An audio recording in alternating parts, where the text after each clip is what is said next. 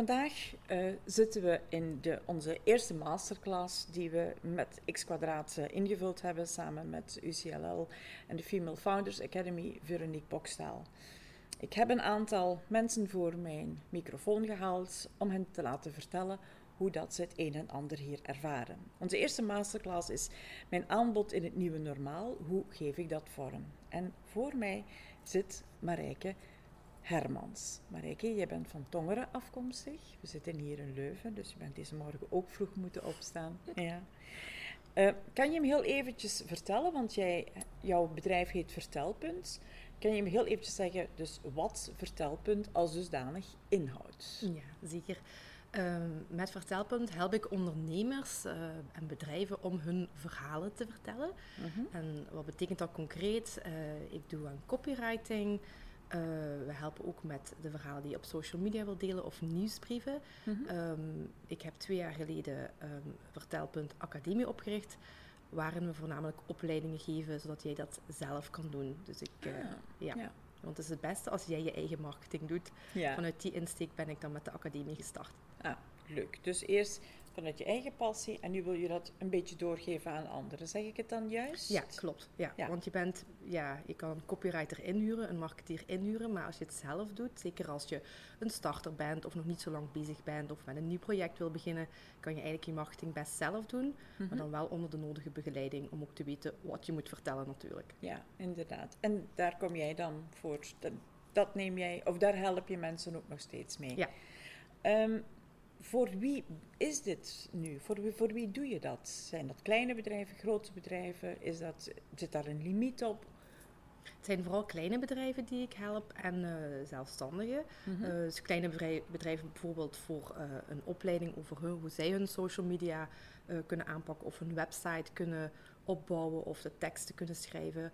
Um, en het is vooral voor de vrouwelijke ondernemers dat ik uh, trajecten aanbied. Zo heet een van mijn trajecten bijvoorbeeld Laat je zien. Ja. Hoe laat je je zien aan de buitenwereld online? Ah, oké. Ja, leuk. Waarom ben je er überhaupt mee begonnen met, uh, met, met, met, ja, met Vertelpunt? Waarom ben je eraan begonnen? Um, ik had hiervoor een academische carrière, dus ik heb eigenlijk jaren gewerkt aan de Universiteit Maastricht, waar ik onderzoek deed en heel veel schreef. Want schrijven is eigenlijk mijn passie van kinds af aan al. Ja. Uh, maar dan, uh, ja, door omstandigheden, uh, kreeg ik geen verlenging van mijn contract.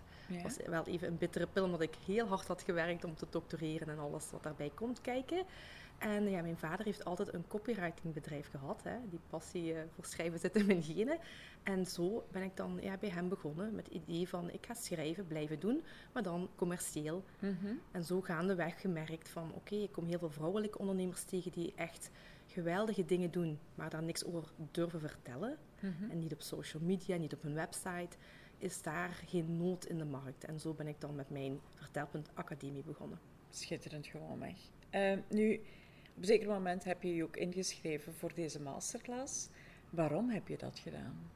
Ja, um, ik denk dat bij ieder bedrijf of zelfstandige corona wel ja, heeft ingehakt. Of in ieder geval je aan het denken heeft gezet. Um, ik was gelukkig al heel erg bezig met online uh, trajecten, online zichtbaarheid natuurlijk. Dus voor mij was het in het begin eigenlijk geen grote aanpassing.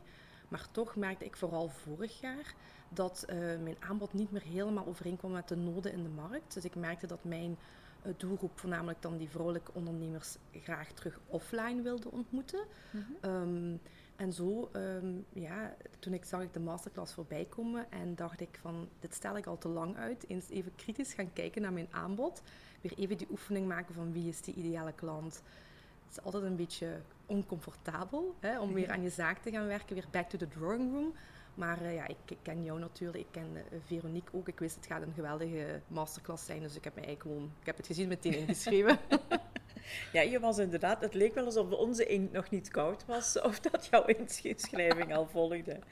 Nu, heb je het gevoel dat vandaag jou iets heeft bijgebracht? Ja, heel zeker. Um, het was niet altijd comfortabel, zoals ik net al zei. Uh, vanaf de eerste ja, de eerste minuten begonnen het al, ja, je begint gewoon van, over van alles te twijfelen. Of je denkt van, oh, dit moet ik toch anders aanpakken.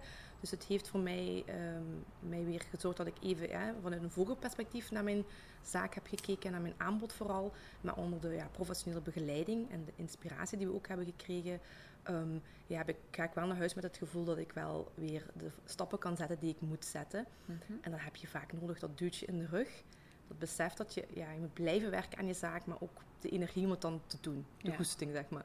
Oké, goed. Ik hoop dat het voldoende geïnspireerd heeft, maar ik ben ervan overtuigd om anderen ook te overtuigen om eens een kijkje te komen nemen, om het helikopterview terug een beetje eh, in, in perspectief te kunnen zetten van hun eigen bedrijf. Zeker. Dus eh, heel, heel erg bedankt dat je hieraan wou meewerken, Marijke. En ja, ik wens je nog heel veel succes met het verdere traject. Dankjewel. Waren misschien, dan duidelijk